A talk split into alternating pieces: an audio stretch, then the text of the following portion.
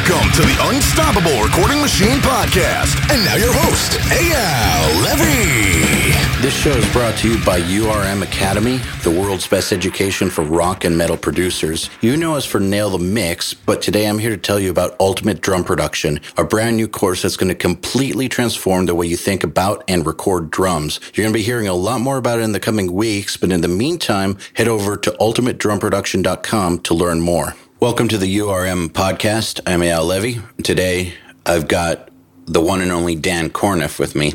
He's a producer, mixer, engineer who has worked on lots of bands that you know, like Paramore, Breaking Benjamin, Papa Roach. I mean, the list goes on and on and on. Um, he's incredible. He's a genius, makes his own gear, and it doesn't just stop there. As you'll hear in this episode, this is a guy that is always challenging himself. And for people who are first starting out, who get discouraged when maybe their mix isn't as good as they thought it would be, or clients don't react to their work the way they want, or whatever it may be, I want you to pay attention to this episode and realize that even dudes at the very top of their game have their doubts. And so, since it's true that people at the top of their game at the beginning of their career all have their doubts. One of the big things that differentiates the people who make it further and the people who don't is in how they learn to deal with those doubts. And so I think that this episode will be good for any of you guys that have wanted to just throw in the towel out of disappointment or letdown. It's not necessarily the best idea. Sometimes it is, but not necessarily. So I'll shut up now. We'll get into the podcast. Here goes. Dan Korneff, welcome to the URM podcast. Uh, it's Thank awesome to have you back because, well, first of all, because we love you and your work, but you were the first guest we ever had on almost three years ago now. Wow, that's that's exciting. It's just it's crazy that it's been that long, and also time flies. It does. Yeah. it does. I can't believe it was three years ago. It was 2015. Holy mackerel. Yeah, we launched March of 2015. That's so we probably recorded it in February of 2015. Yeah. Yeah. So Amazing. uh, ha- has has a lot changed for you since then? I know that we haven't talked too much since then, so just wondering if you could give us an update as to what you've been up to. You built any new gear, anything amazing going on? I mean, as far as audio goes, everything's pretty much about the same. Nothing really changes here. You know, just keep making records, mixing records, uh, you know, nonstop kind of thing.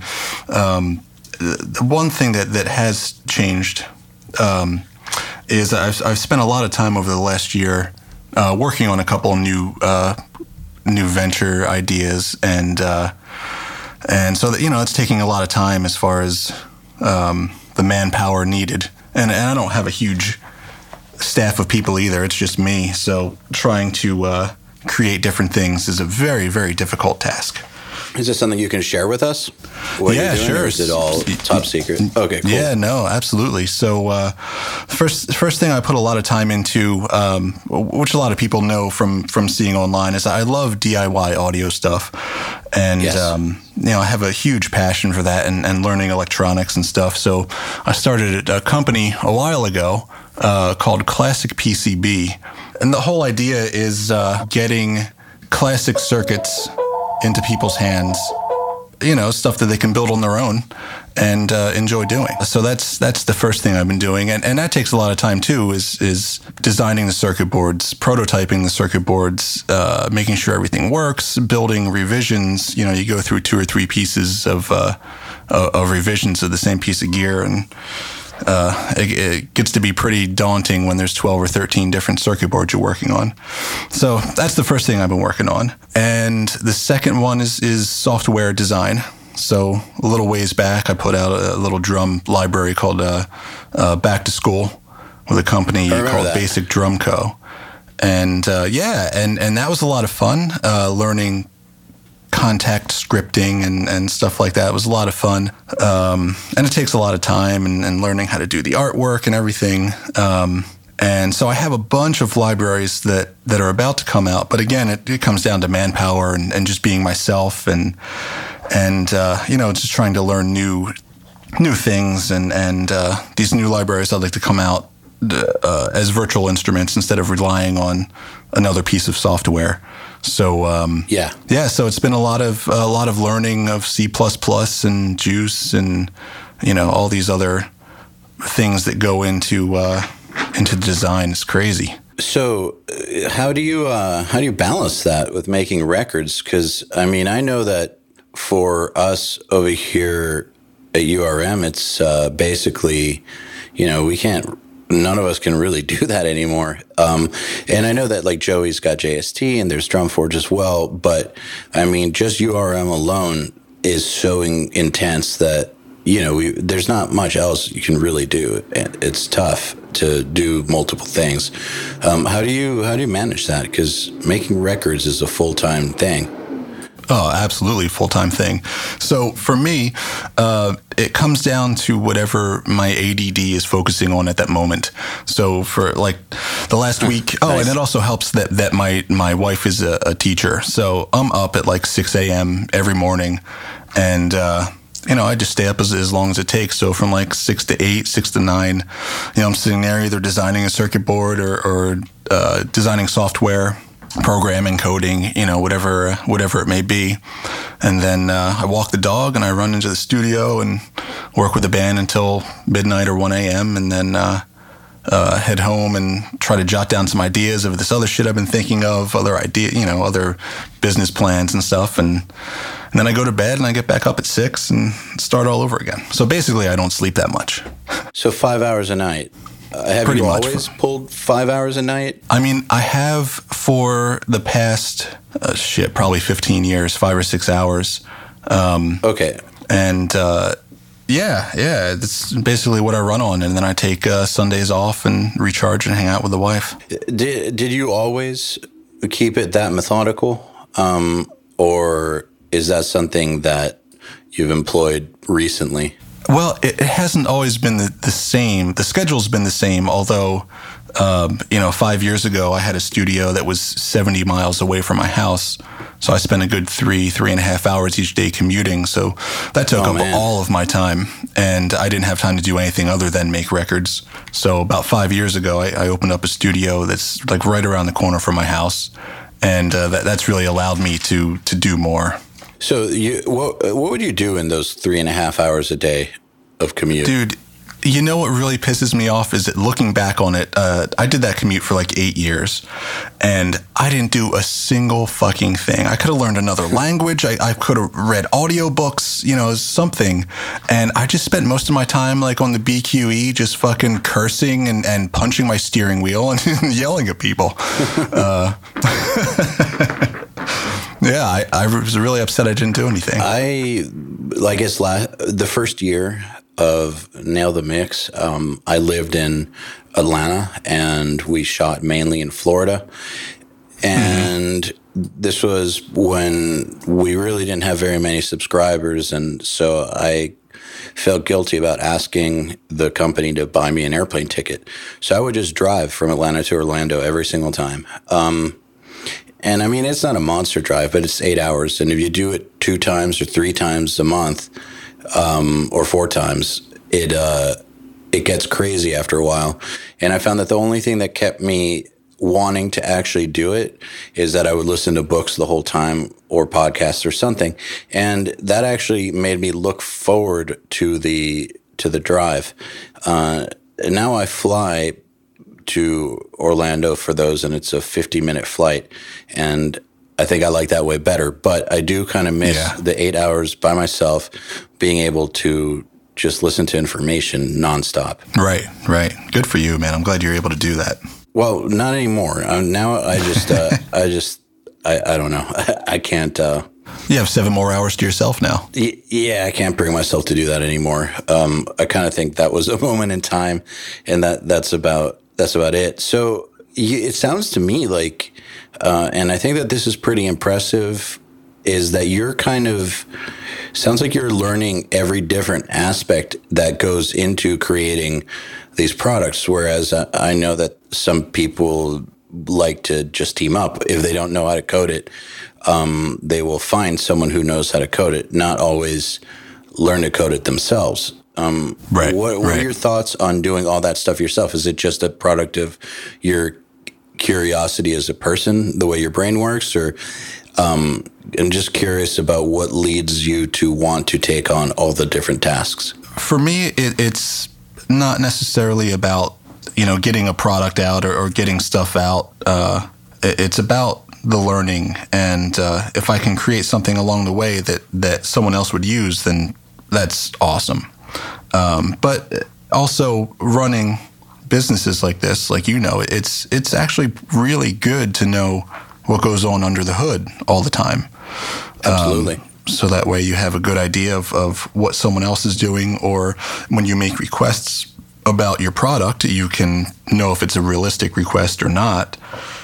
Um, you know and then also kind of, of manage the project uh, better along the way um, you know, so I'm not not quite there yet, but you you know exactly what that's about. Well, yeah, I have a perfect example. Um, so we just did an event called the URM Summit last year, where uh, basically it was like four days with a bunch of speakers and subscribers and listeners came in from all over the world. It was super awesome.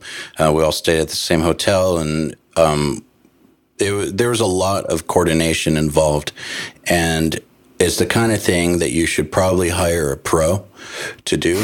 But Right. I just decided that for year one and probably year two, I'm going to handle that in, internally and take most of it upon myself and really learn what goes into this so that we can move on to having a planner uh, maybe from years three and on, but uh, I'll know exactly what goes into it so that I make sure that um, that they're just going to amplify whatever we could have done. Um, and the I don't mean micromanage, but just so that we understand everything that the planner's trying to do or what the goals are or how it all works. Because I've noticed, um, at least in my experience, like for instance, if you're in a band and you hire a publicist and you don't really understand how the game works, of getting publicity. Like you don't understand that a lot of for articles, for instance, are written about people or artists who advertise in the magazine, for instance.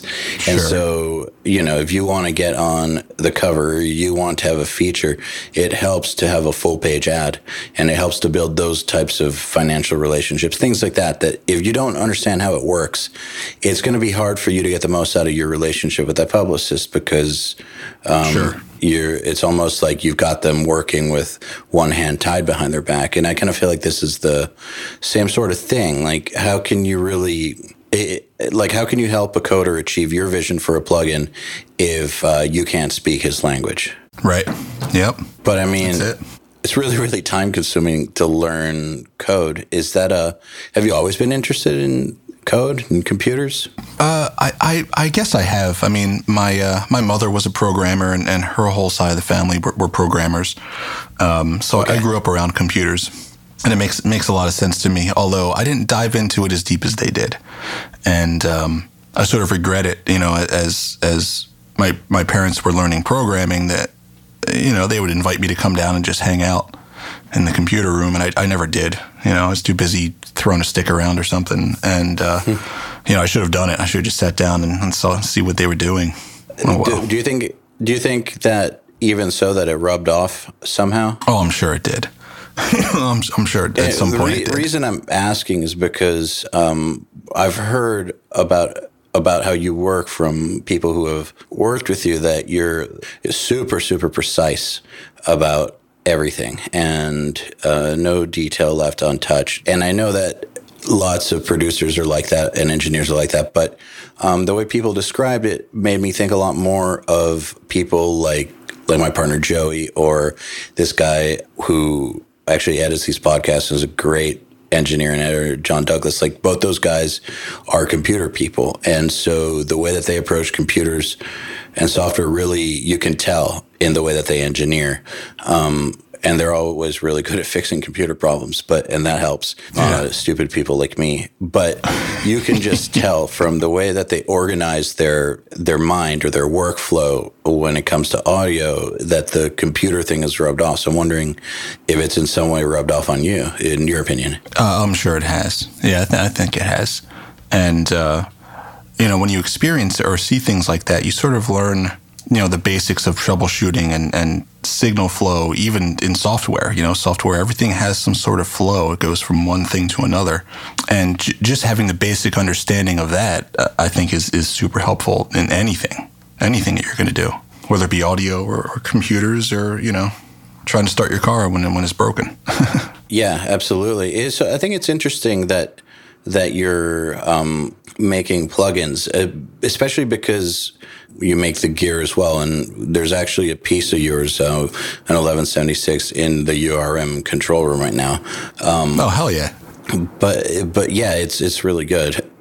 I know that a lot of guys that are very much into making analog gear and analog gear in general aren't too, uh, I guess, it, it, things are changing now, but they're not too thrilled with plugins, I guess. Um, not always, at least.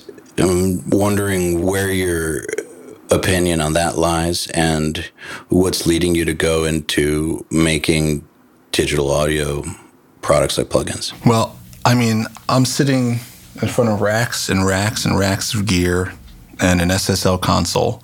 And uh, I mean, I think that kind of tells you where, where my mind is as far as what I think about plugins. Not to say that I don't use them. I use my fair share of plugins. Um, but uh, you know, I, I, think that the analog stuff sounds better, and um, until proven uh, so, I, will keep doing it the old way. Um, you know, until the new way sounds just as good, if not better.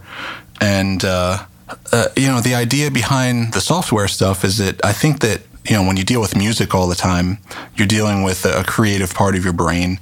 And uh, sometimes it's fun to be able to create something that is is a creative product, an art product, but it uses the other side of your brain, um, different different kind of thinking, um, you know, kind of like puzzle building and stuff like that.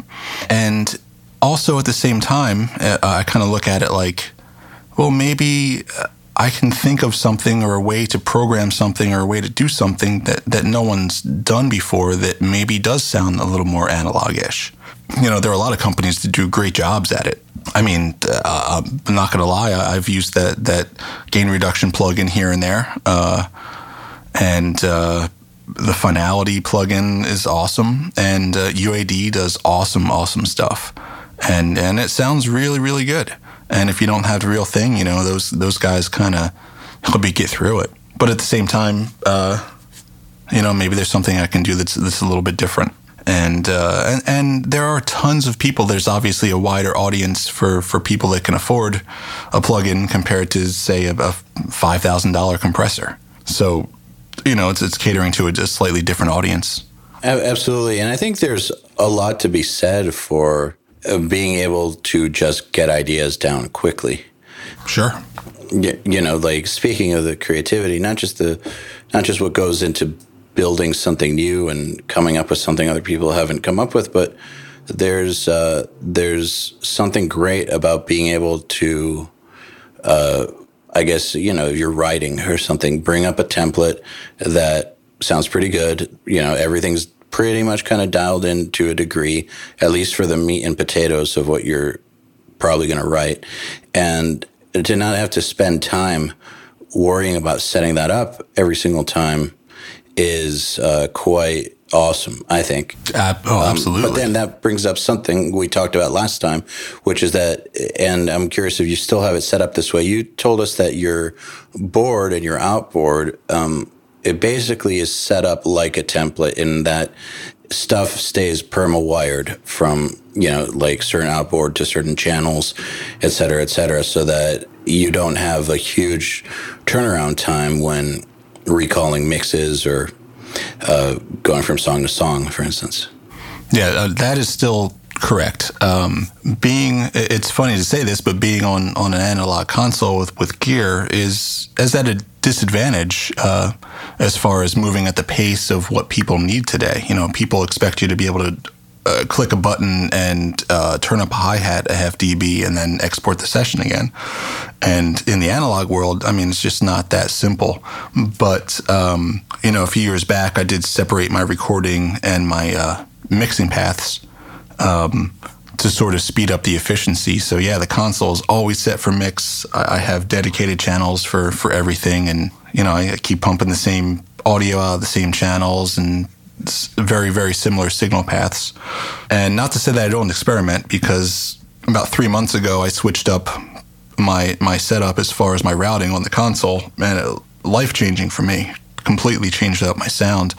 It made it a lot easier to work with so you know, it's like you you keep to what you know, and and as time progresses, you sort of update things and and um, make the things that are lacking. You, you try to make them better. Have uh, can you talk a little bit about what you did change about the setup that made your life Absolutely. easier? Yeah. So.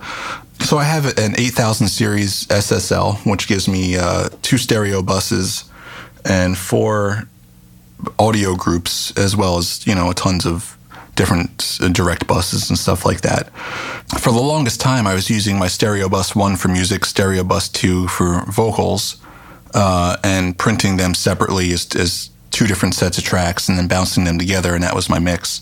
And recently I, I, thought about things that were lacking my mixes and uh, you know sometimes I would I would tuck like a, a drum stem up underneath my main mix to kind of open up everything and um, I thought, you know, there's got to be a way to do it on my console so it's all all in one. So I started mm-hmm. using uh, my my four stereo groups on the console as four separate mix buses.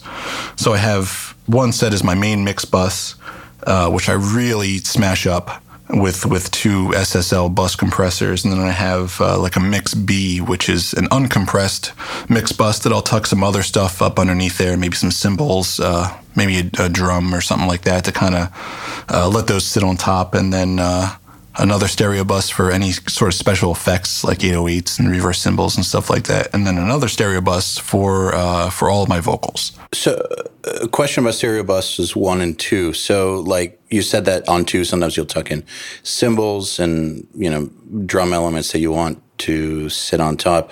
Uh, are those multed out like from are they also on one and then also on two or they or will the cymbals only be on two, for instance? Uh, no, they're they're multed out. So I'll do my full mix on say mix A, mix bus A. Mm, okay, got it. And then I'll yeah, and then mix bus B, I'll use an aux or something to send a little something extra, or the small fader on my SSL to send mm-hmm. a little extra of signal to of the same signal to bu- to the uncompressed bus. Okay, and then vocals and then effects. Exactly. Yep. Okay, and then and, it all funnels uh, out of one stereo output through my SSL compressor, uh, and then I print it back in on my computer. What uh, what led you to make this change? Well, I had. Um, it, it, I guess it was more of a, an efficiency thing where before I was having to print two stereo tracks at one time. So my, my mix bus was printed on its own track, my vocal bus was printed on a separate track. And then I would use stems to kind of tuck up underneath. So just the idea yeah. of being able to keep it all into one one file was a lot more attractive to me and it's achieving the same results. That that makes a lot of sense. Uh, how how often do you rework things like that to improve them? I'd say probably. Uh, I mean, it, it, takes me until I get pissed off enough about doing what I'm doing currently. So maybe every two years or so, I say, "God damn it! I you know I hate doing this. I hate having to do this.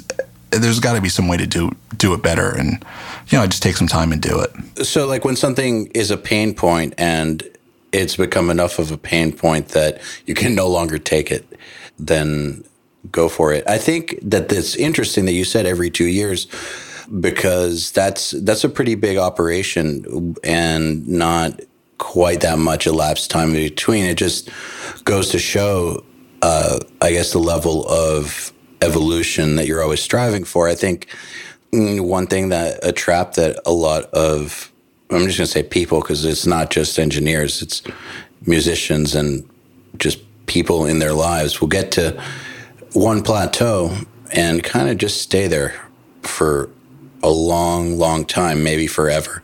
So, like, the, you know, the yeah. first time that they start getting decent results or something, they'll just lock into that setup and that's that. Or kind of the same way that, you know, people who grew up listening to one style of music, you know, they will not deviate from that.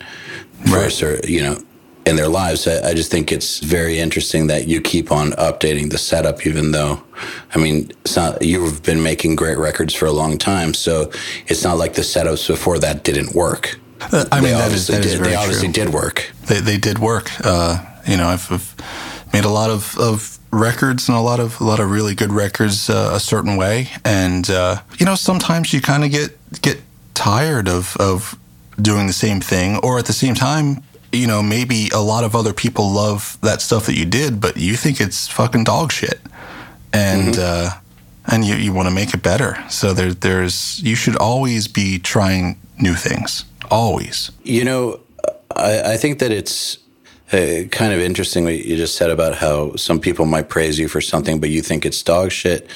Uh, I think it's just bad to listen to too many people's opinions, good or bad, uh, because you know, kind of if you listen to them when they're praising you, then you should listen to them when they're uh, trashing you because it, you shouldn't be selective about it. But I think they're both just as inaccurate. I don't think that anyone can really know how far you could push it but yourself. And even if people think that something's great, if you know that you can make it even greater, then why not? I mean, I know that it would drive me nuts to know that I could make something better and not just do it. yeah. Oh no, absolutely. I mean, prime example is back in the day, uh, working working on that Paramore record and and putting the final touches on the mixes and sending it out and and being really really proud of it. Um, and you know they post a video online everything's great and then you start looking at the comments and you're like oh these drums sound terrible. Everything sounds fake. It sounds like a one shot you know like all these like dogging comments that like they kept me up at night. And uh you know and it ended up people you know just time tells people loved that that drum sound and and how inaccurate some people's opinions may actually be and uh it was from that moment on that I just I stopped reading YouTube comments and shit like that because first of all, they're always hurtful. There's never like, you know, anything that's amazing. And uh, you know, if if I do see a comment that's just like, "Oh, this is amazing. This is the best thing I've ever heard," then I start thinking, "Well, what the fuck does this guy go? This guy doesn't know shit. Maybe the song's terrible. He doesn't know." Exactly.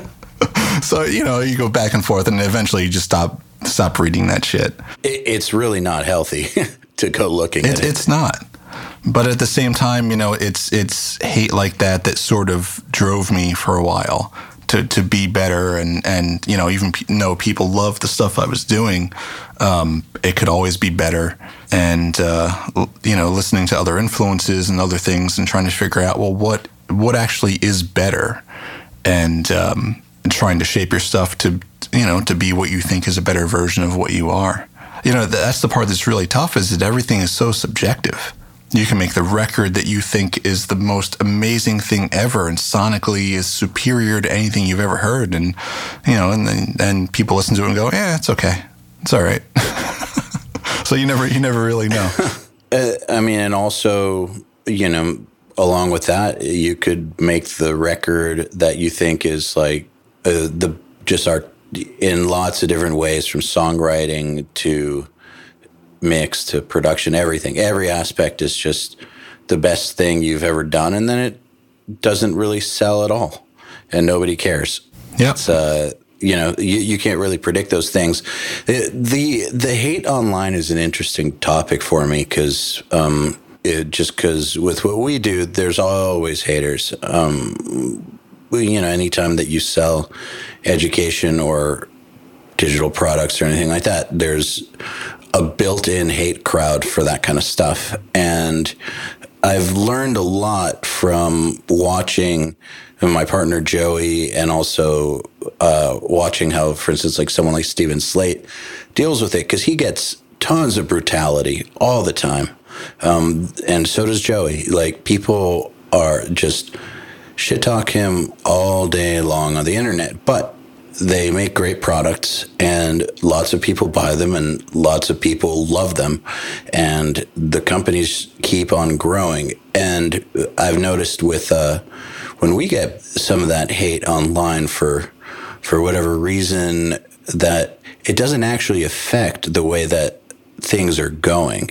And so there's no reason to put myself in a bad mood over something that doesn't matter because we keep getting new students they keep on learning how to be better. They're happy with it, and that's that's what we're trying to do. We're trying to help people get better, and right. we can't please everybody, obviously. So I just find that for the most part, it's good to just ignore it because you're just accepting negativity into your life that really doesn't even affect the outcome of what you're working on. That's right. Unless, Unless they're writing you, your checks, it doesn't matter.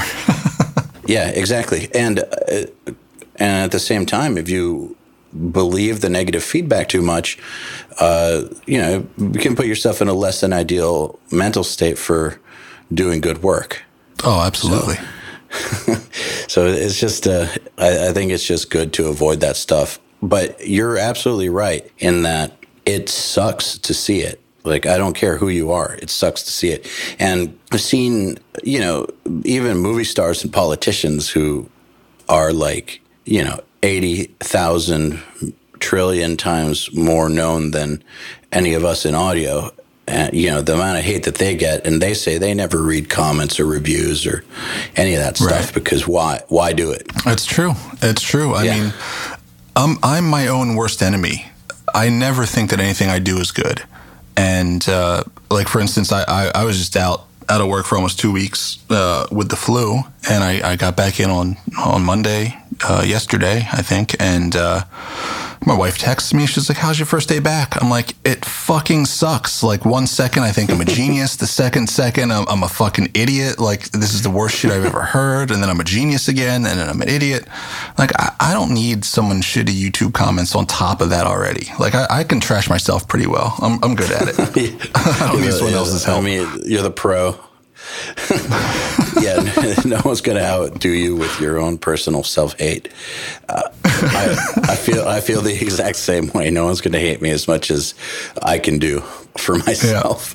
Yeah. Uh, how Pretty do, good. How do you deal with that? That's I'm actually curious about that because I, I don't know if you've noticed. I know that you're in our group, and every once in a while you post. I don't know if you've noticed that every now and then someone will be like, "How do you deal with thinking that you suck?" or I can't get over the fact that I think my work is terrible and I don't want to go on. Um, you know, there are posts like that, and we try to tell people to just just keep doing more work or go walk the dog or something. But that's a perfectly natural thing, and the best engineers I know all feel that way. Oh, absolutely. How, how do you deal with the with the with the downs, dude? The downs are tough, man, because it's it's not like you know, it's not like this is a fucking game. You know, this is how I support my family, and, and this is what I do for a career.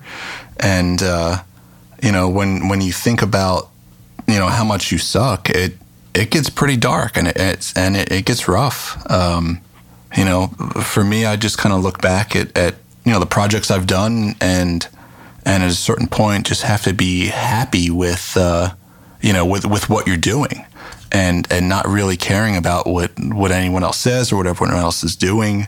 Um, you know, just live in the moment and kind of make whatever you can do, whatever you're working on currently, make it the best thing you've ever done. And um, you know, and sometimes that's hard um, because after, like for me personally, when I finish a project, there's a good week of like, oh, this is this is amazing. This is the best thing I've ever done. This is you know life changing material. And then, you know, a week later, you listen back to it, you're like, oh, this is fucking dog shit. Like, why did I do that? Why did I do this? I can't fucking hear shit. You know, maybe I should just quit. you know, it, it happens. It, it, happens to everybody. But you just kind of use that as as motivation to to get better. And uh, what I've learned recently is is when I'm really down, I find that I sort of look at things uh, at a big, you know, a larger perspective of like, oh, I'm very, I'm unhappy with this mix, or I'm ha- unhappy with the way this song turned out, and um, you know, learning how to break it down into little pieces. Like, okay, well, what don't you like about it? Oh, well, the cymbals are, are hashy, or you know, guitars are too low, and you know, you, you sort of individualize all the issues and. Uh, you know, take it to heart and just kind of tweak a little bit here, tweak a little bit there, and then then all of a sudden, you know, you're back to being a genius again. And uh, you know, when things get hard, just just break it down. You know, that's that's interesting because I definitely think that one of the things that works is to remind yourself that uh, you are not your work. So even if you don't like that mix or whatever it is that you're working on, and you think it's it sucks for whatever reason, that doesn't mean that you suck. And I know that uh, since this is both uh, kind of our livelihoods, but also an art, it's very very hard to sometimes separate um, separate the personal side of it because art's a very personal thing. I mean, obviously there's the science side to audio, but you know, art it's a mix of art and science. So it's very very hard to get rid of that personal side. But I mean, that is what you have to do. You have to turn that part of your brain off and just pretend like it's somebody else's mix and just give yourself an honest mix crit and fix those things. Yep. Absolutely. You know, it, sometimes it's hard, um, you know, letting go of stuff. I, I, I found myself really getting depressed uh, over a mix and, and realizing that, you know, that, that I'm kind of afraid to let it go. You know, you get really, really attached to something and you know that as soon as you finish this mix, like, that's it. And, uh, forever. You know, that's it forever. Exactly. And, and learning to, uh, to sort of let go of that feeling and and and do your job and make it as great as you can uh, can make it and and moving on. And uh, I find that a lot, especially mixing the very first song of the record. You know, setting everything up and tweaking everything the, the way that you want it, and and finishing the mix, and then going, oh, you know, it's not really exactly what I wanted. And, and I started thinking, well, what am I going to do? I'm going to sit here and sulk about it? You know, no, you send it to the band, you start working on song two, and maybe song two will come together in a different way. And uh, and you go back and tweak song one to, to fix you know whatever issues you have. Maybe you nail it in song two. Maybe you nail it in song three. And and that that's really helped me a lot of of realizing it. Well, this isn't the end. You know, that's just song one. Um, you know, obviously there's a lot more pressure when you're just mixing the singles of a record, you know, that's that's always hard because you can't really get into a groove. You just kind of do your your natural thing and and and hope that it works out. And uh, you know, most of the time it does, but uh, just mixing singles is always difficult. I, I always prefer mixing records. That, that reminds me of something I learned while tracking drums all the time uh, back at my old studio because it was mainly used as a drum room. So whether it was me tracking or me assisting, you know, whatever the situation was, uh, or me renting it out to somebody. Those were three things that happened uh, almost year round at my place. And so lots of drum sessions. And mm-hmm. I started to notice that, you know, you know, obviously some budgets are smaller than others. And sometimes you can't take three days or five days to get tones. Sometimes you only have one day. And it's not that couldn't get the tones done in one day, of course we could. But if you get them done on day one and then track something morning of day two and then keep working on tones, by the end of day two, it's going to be way better than it was on day one. And then if you do that for one more day, you, what you have on day three will be better than day two or one. So if you had, and that, I notice that that happens even if we had decided to stop working on drum tones, like it just gets better um, over the first three days because you're still going to be moving mics and you're still going to be, you know, adjusting a few things. So, so even if you were like, okay, a drum tone time is over, it's it still kind of is drum tone time, and so I just really started to understand that it's okay if you don't nail something on day one or on mix one or on song one that really you need to let things come together. So, I mean, sometimes they come together from the beginning and that's great, but to expect that every time is almost like expecting luck to just present itself. Um, and I've noticed that that's not great thinking. I think it's almost more realistic to expect that it's going to take one, two, three, maybe four tracks before everything gels in a mix or in a drum session. Um, That's right. And as soon as I started thinking about it that way, my my drum productions got a lot better because I knew okay by the third night things are going to be really fucking awesome. So I should like try to get them to hold off as much as possible on pressuring me yeah. to start tracking. It uh I don't know, it really helped and so I would start carrying that over to mixes as well. Like, not to kill myself over mix one not being perfect, because it's probably going to get better on two, and then especially on three. Right, uh, and on top of that, you know, like I said, you're you're your worst own enemy. So, what you think is garbage, you know, you send it out, and you know, before you know it, the band's sending you text like, "Dude, this is amazing, the best thing we've ever heard," and to you, it's still dog shit. So, you know, keep that in mind too that that what you think is terrible might actually be okay. You know, might might be usable. Um, and at the same time that like you said, the first thing you do might not be the greatest. You know, maybe you need a couple days into it to to figure it out. Yeah, and there's there's a number of reasons for it. Um, in the drum session example, it could just be that the drummer relaxes and just starts playing with better feel because he's relaxed. Uh, whatever yeah. the case may be, there's so many different factors that go into why something gets better that uh, I, I, just think that it's, it's just good to kind of beat yourself up less if if at all possible. It, the other thing that just uh, everything you've been saying gets me thinking about is you know when you have to let a project go it sucks because you know, you know, being your own worst enemy, you know it's never perfect, no matter what. You know, you'll always hear the mistakes. And that actually is true for products as well. I mean, no product is ever perfect, especially when you're dealing with digital products like information products or software. Like if you like release a course, we released a course speed mixing last year and it did great, but you know, now that it's been a while, I know exactly what it was missing and why it's not perfect. And when we release it again, it's going to have updates to include things that we missed. And we're releasing a drum course yeah. on Friday, and it's super comprehensive. But I know for a fact that if we re-release it, we want to add updates because there's no way that we possibly covered everything. And you know, with a plugin, there's no way that you can possibly account for every single situation that might come up. Um, and so you will never have a perfect plugin. So you just have to learn to release things. Yeah, let it go. let them go. Um, or you will never, or you'll never get anywhere. Yep. Yep. Let it go and see what happens. You know, yeah. obviously do do due diligence and, and try to make it as good as you can, but let it go, see what happens, and, and adjust afterwards. If you're like most producers, you're dialing the drum sounds the old fashioned way by trial and error, swapping out drums, heads, and mics until you finally find something that works, oftentimes for several exhausting and tedious days. Sound familiar, right? I know I have spent up to a week getting drum sounds in the past before I knew some of this stuff. So guess what? It doesn't have to be so painful. Ultimate Drum Production is our brand new course that teaches you the scientific method for dialing in the perfect drum sound on the very first try.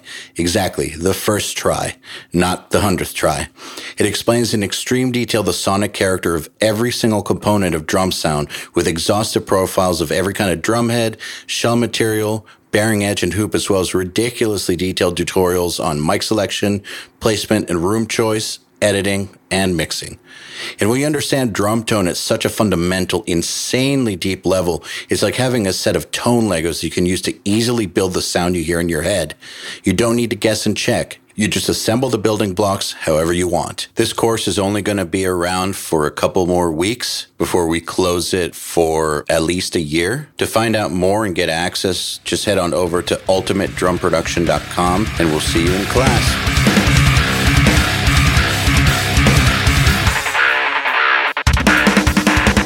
Did you ever have, uh, I guess, maybe earlier in your career, did you ever have like an aversion to sending off the first mix? No, not so much. I mean, I was a lot more cocky when I was younger because I didn't know shit. you know, when I was younger, it's just like, yeah, this is the best thing in the fucking world. Have at it. You know, no one's gonna have comments, and then as you get older, you start figuring out, well, wow, I'm not that good. I'm, I'm good, but I'm not that good. That's funny. That's you know that makes a lot of sense. I guess I was just never that cocky. I was always afraid to send them off, and I had to uh, train myself to do it um, to get comfortable with it. Yeah, I mean, eh, well, you get exposed. You know, it's like Yeah. you're putting all your cards out. Everyone's seeing exactly what you have, and uh, you know, it does get scary. You know, putting it out, but eventually, you just, you know, when you're young, you're cocky. You don't give a shit. You just fucking do it, and uh, you know, and and then people start barking back, and eventually, you start getting cautious about what you do, or more aware of what you do. And then it's kind of like a bell curve. And then you get to the other side of the bell curve where you know that what you do is, is pretty good and you just stop giving a fuck. And you just, you fucking send it out and, you know, see what some idiot says about their bass guitar or their fucking kick drum tone or whatever. just wait for the comments to roll in. Yeah, for for sure. Um, so we've come to that point in the episode where I would like to ask you some questions that some of our subscribers asked for you. They better be good questions. Some of them are. I'm gonna skip the bad ones, or or anything that we kind of already covered. No, But Bad uh, ones given to me anyway. We'll only ask the bad ones. How about that? I want to start with this one because it kind of goes back to the old one of the old podcasts that we did, uh, and it's from Patrick Graff. And here goes. In an earlier podcast, you said use wideners in parallel, but filtered it to only affect a specific frequency range on guitars. Um, could you elaborate on why you use them this way and any tips on making it work? Because I've never been successful using a widener this way. Um, and then he also said it's also been a while since I listened to that podcast, so I may have missed something. Well, um, you know, everyone mix mixes different. Everyone's mix is different, and uh, for me, I always find just to say with uh, I mean I only use wideners on guitars. I love to hear guitars that sound like they're you know outside of the speaker. You know, it's it's not that hard to do with with high end and mid range. You know, you crank it up and and it it makes the guitar sound wider. Um, but it's always the lower mids that seem like they get you know centralized. They're always in the center somehow, and uh, with wideners, I end up sending them to a channel. I think I said this last time. You know, send them the widener to a channel and, and boost a lot of like lower mids, a lot of 800 and, and Yeah. sort of that area, and tuck that up underneath. So you know your your high end and mid range from the original tracks are, are boosted a little bit. It makes them sound a little wider, and then you tuck up this like ultra wide 800 hertz underneath those guitars, and it, it really makes the whole track, you know, the, both tracks sound like they're way wider than the speakers. And uh, I mean, I, I'm not really sure what else I can add to that, but I, I'd That's be curious to see what he was doing because um, I know lots of people tried it and thought it was miraculous, just Yeah. based on the last podcast. So here's one from Chris Bowman. Um, hey, Dan. In conversations, you've talked about doing things differently in your studio. I'm sure you have tr- has some tried and true methods of capturing exactly what you're looking for sound wise. Have there been any times in your career that something totally unconventional or downright accidental made it onto a record of yours? all the time. You know, you're always trying something new, something different, or at least I try to. You know, for instance, um, a lot of people were using this like little kick sub thing to get a, uh, some sort of low end on the kick drum, and uh, for me, it was just always the wrong frequency, and I kind of just reversed engineered what the stuff was doing.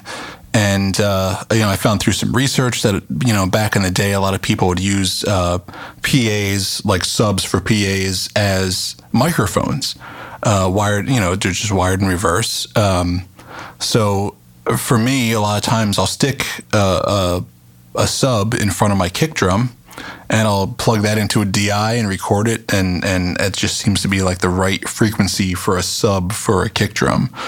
Uh, as far as things accidental. Um, yeah, like on a Breaking Benjamin record, um, we, we need like a lo-fi sounding vocal there was like an empty paper towel roll sitting in, in the, the booth and I told Ben to pick it up and, and talk through it and it, it sounded like a like a lo-fi like phasey kind of vocal and, and we ended up recording it and uh, and putting it on a record. You know, don't don't be afraid to experiment with stuff. And uh, you know, for kids, you know, now that I think about it, you know, it's it's a, a lot different experience for them. A lot of these kids and a lot of people that are listening to this podcast are are limited by their resources. You know, they're still learning. They they have a computer and they're plugging stuff in, and uh, you know, uh, right into their interfaces, and and they're relying on plugins and stuff like that to give them their sounds. But don't be afraid to pick up a mic, plug it into your interface, and stick it in a weird spot.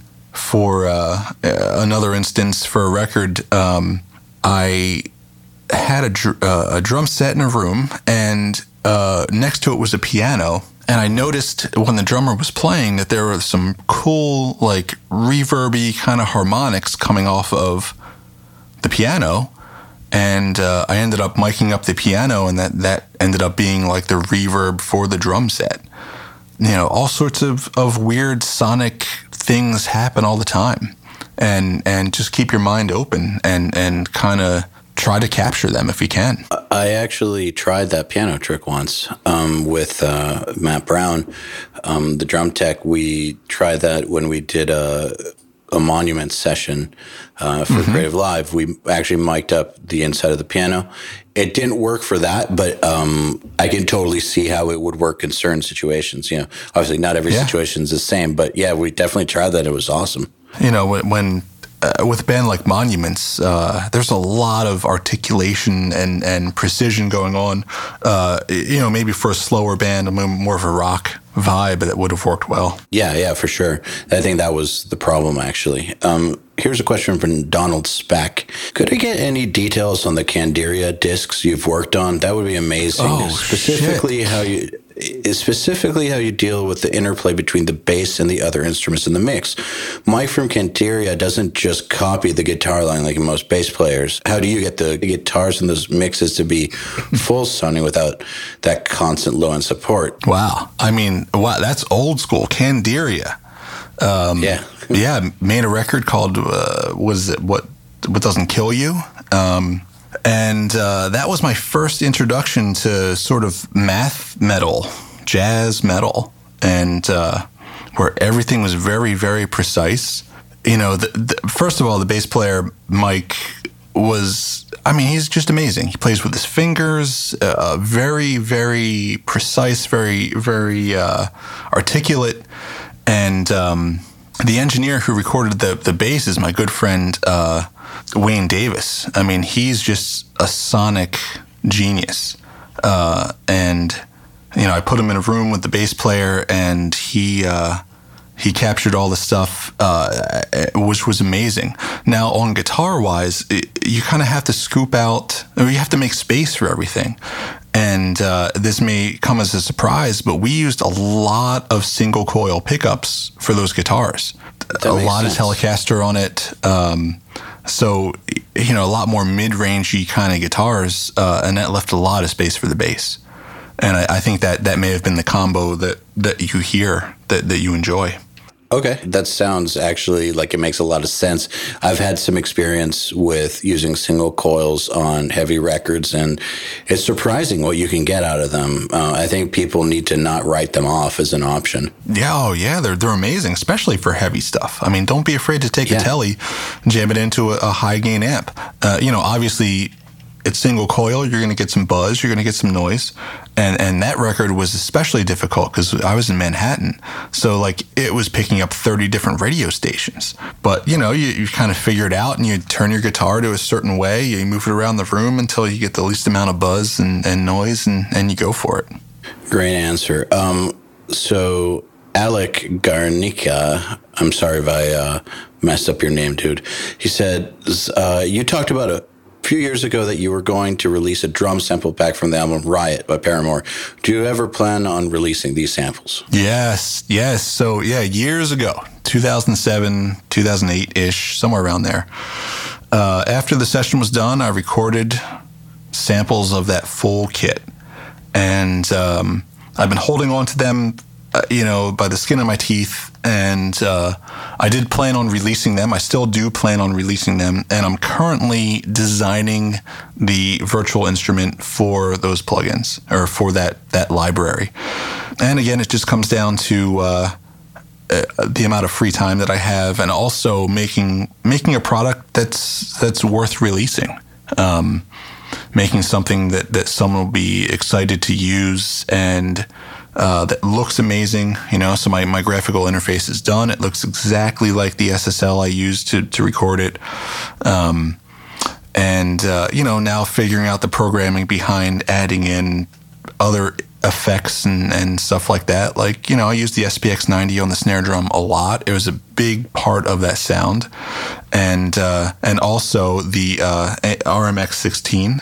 You know, a lot of these things externally had a big part of the sound that I want to be able to recreate. You know, instead of just recording a sample of the snare drum going through the compex that you can blend in with uh, with the sound that's already there. Like I want to be able to create the option for you to be able to tweak that plugin uh, to tweak the reverb, to tweak, you know, all this different stuff. And it, it just takes a long time. So, it, in short, yes, absolutely plan on releasing it. Graphics are done.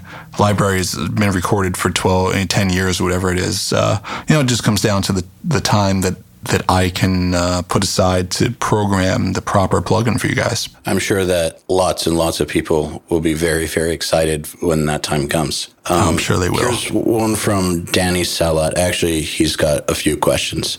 So, uh, what books or sources would you suggest for someone interested in starting to build audio gear and wanting to learn what's going on with modifying circuits instead of using all in one kits? And also, and this is my personal favorite question when will you be doing a nail the mix session okay i love these questions all right question one i spent a lot of time with uh, this guy's name's ernie fortunato uh, and he used to work for ssl back in the day and he would come and tech my, my console years ago and by hanging out with him, I picked up a lot of stuff. But he said, you know what? I learned a lot of stuff by reading a book called The Art of Electronics. And the art of electronics, I absolutely recommend to anyone that wants to get into any sort of electronic stuff, DIY stuff. Um, you know, it's written by two guys from Harvard, and it's not like you know super dry, super boring stuff. You know, they're they're hippies, and they explain electronics in a certain way that I understood. And also, they would say, look, here's all the math behind it. You don't need to know this, this, this, or this, but you absolutely need to pay attention to this right here. So yeah, Art of Electronics. Uh, you you got to read it and understand it, and they start from the, the very very beginning, like what is electricity, and they move on to uh, different circuits, and and just by looking at pictures, you can pick up like, okay, well, all right, well, this is uh, the line amp from 1176. Like, I see the Darlington transistor pair. I see, you know, this. I see that. So yeah, read that book, and it'll help you. Oh, so uh, just uh, on question number one. Um, so basic, so that book is not audio specific; it's just electronics specific. It's just like look, if you're going to get into electronics, it is all 100% math. That's all you need to know is math and um, that that book will tell you everything you need to know about math. And if you're not good at math, then you know you need to learn. Maybe electronics isn't for you, but if you want it to be for you, you, you can learn. It's not for me. yeah, I I, uh, I go to people like you or Joey uh, for stuff that requires heavy math. not not me better you guys than me is the way I see it. Absolutely. So, uh, question two. So, question two. What was question two? When are you coming on Nail the Mix? Oh my God, I I've been wanting to do it for the longest time, and um, the issue I'm finding is one. It's, it's always hard to find time to set aside for audio education you know, it takes a lot of time to be able to teach someone to do something right and uh, and to show them what you do. And there's always that that fear of like, well, I'm kind of laying all my cards out here. I'm showing everyone exactly what I do, and that's how I feed my family, which is tough. And the other problem is it's I'm I'm having trouble finding the right project to do it on. I'm sure there are tons of projects, you know, Breaking Ben and Paramore, Pierce the Veil, you know, that people would love to do, but I, I always kind of see it as as a higher thing of what's the best you know if i was going to do this what's the best learning project to do and i feel like if I did a nail the mix, which i w- I'm totally open to, um, I feel like it would have to be a combo thing. It would have to be like nail the recording plus nail the mix plus you know uh, this is the track that goes in your portfolio builder. And uh, you know just just trying to find the right project to do that is, is very difficult for me. I'm not sure what that should be. Well now that i know what it would take to make you do it i can come up with a with a solution for all those things. And uh, well, the great. thing that that I will say though about the uh, laying all the cards on the table thing is that no matter what you put in a, an education session, you can't show people your ears or your brain. You know, so I I feel like if if it really worked that way, then every single one of our students would sound exactly like Joey. Uh, right. You know, or I mean, Joey hasn't done one in a while. I'm just saying that as an example, but it hasn't been the case at all. So there, it's just I feel like there's a level of of expertise and just understanding of audio that is unique to you and that no one will ever be able to get no matter what they know how to do um, and that that's kind of that's kind of my argument for why it's not giving away the farm because you can't give them you can't give them you and that's the most important part of any mix in my opinion that's very true so and, and if if I was gonna, a kid and I was going to learn, the, the, way that I learned is that I, I interned at a bunch of different studios and I became chief engineer at a big studio.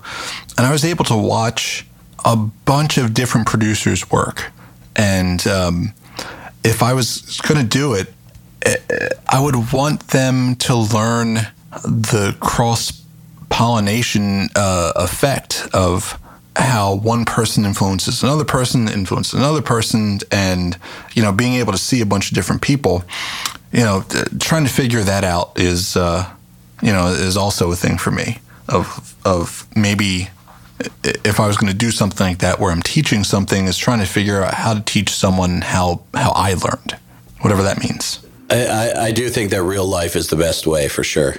Abs- absolutely. Um, it's it's so. If I look back at my own history, the times where I had someone way better than me to learn from were the times that I had the most progress, hands down. Absolutely, and they made a massive, massive difference. So here's one from Zaylen Ciganero and I'm sorry if I got your name wrong. What albums have you had a hand in writing, you know, vocal arrangements or rearrangement or vocal melodies, yada, yada, whatever? And what was that process like for you? I feel like part of that process in, in every record that I do, when you're sitting in that producer chair, it's ultimately your responsibility to guide this band through their whole recording process. Uh, there, I can't think of a time where I, I, haven't suggested a vocal melody or come up with a, a bunch of vocal harmonies or arrangements uh, uh, or guitar parts. Um, you know, I think that just comes with the job. I'm not sure what the rest of that question was, but it happens all the time. Yeah, I think the stuff like my interpretation of his question just sounds like stuff that producers do normally. I mean, uh, aren't you supposed to help them realize the best version of the song possible. That's, Absolutely. You know, then there is that fine line between what counts as production and what counts as writing. But I still think that no matter what, it's your job to help the song shine. So absolutely, whatever it takes. Yep. That, that's right. And and so so basically it comes down to yeah, all the time. If someone's singing something you don't like, you fucking say something about it. If you have a better idea, you you put it out. That's you're there to guide the band. Yeah, exactly. And uh, here is our final question. It's from Sean O'Shaughnessy, and he's wondering, what's a sound or tone that you've been seeking to recreate that has eluded you? To recreate that? Yeah, I, I'm not sure what he meant question. by recreate. I, I, am going to rephrase his question. All right, um, this is the rephrased version. What's a sound or tone or tone that you've been seeking to create that has eluded you? Wow. Uh, yeah, I don't know. I mean, I kind of I kind of go for it when I do it. Um, although obviously there are a ton of influences when you hear something that you're just like, wow, uh, you know, that's fucking dope. I never thought of that. Uh, you know, if it comes down to that, you know, there are tons and tons of things. There, there are, uh, dude, any vocal harmony from Queen. Like, if you can fit that into anything you're doing, uh, you're golden. You know, it's 30 years old, whatever, but you know, if you can you can emulate that, you are golden. I agree. You know, I hear a lot of like creative bands uh, out there, um, uh, minus the bear, do tons and tons of awesome guitar effects. You know, people that that really understand their instrument and they experiment with different things. You know, those are the things that, that, that I look for and that I try to, to emulate when I'm working on projects. Something like anything like that. I totally agree about the uh, the Queen harmonies. They're Yeah. unbelievable, the best. So, Dan, Yeah. thank you so much for coming on the podcast. It's been awesome catching up and having you on again. And hopefully, we don't take three years before the next one. Well, look, all right, I'll tell you what. The next Nail the Mix, I want to mix along. Give me the session. I want to do a mix and, and throw it up there and see what people think. Uh, dude, uh, the have you heard the song we're doing this month? The Karnivool track. No, what are you doing? dude? It's fucking amazing. It's uh, maybe one of the best engineered songs we've ever had. It's uh, a Holy shit. Forrester Savell, uh, Australian producer mixer, is the uh, is is the guy, and the band is an Australian band called Karnivool. That uh, I don't know if you've heard of them or not. They're really big in Australia, and they're very well known in like the periphery scene, but they don't sound anything like that. They, it's Okay. weird. Like that scene loves that band, but the band sounds more like Tool and Radiohead in a modern kind of way. It they're really really good. I'll send you that. It's phenomenal. Do it. Are, I mean, are the mix polls closed? Can I can I enter in this contest? what can I do here? There's still time. Okay, well, send me the There's tracks. still time. I want Yeah. everybody to hear what I do. I will. I, I'll send you those right away. They're really, really good. I love the drums. Hell Just yeah. stellar. So, yeah, I'll send those to you right now. Fuck yeah. Cool. All right. I'm mixing. I'm back to mixing now. Shit. Awesome. well, thanks for coming on, man. Thank you so much for having me. I enjoyed this. To get in touch with the URM podcast, visit urm.com slash podcast and subscribe today.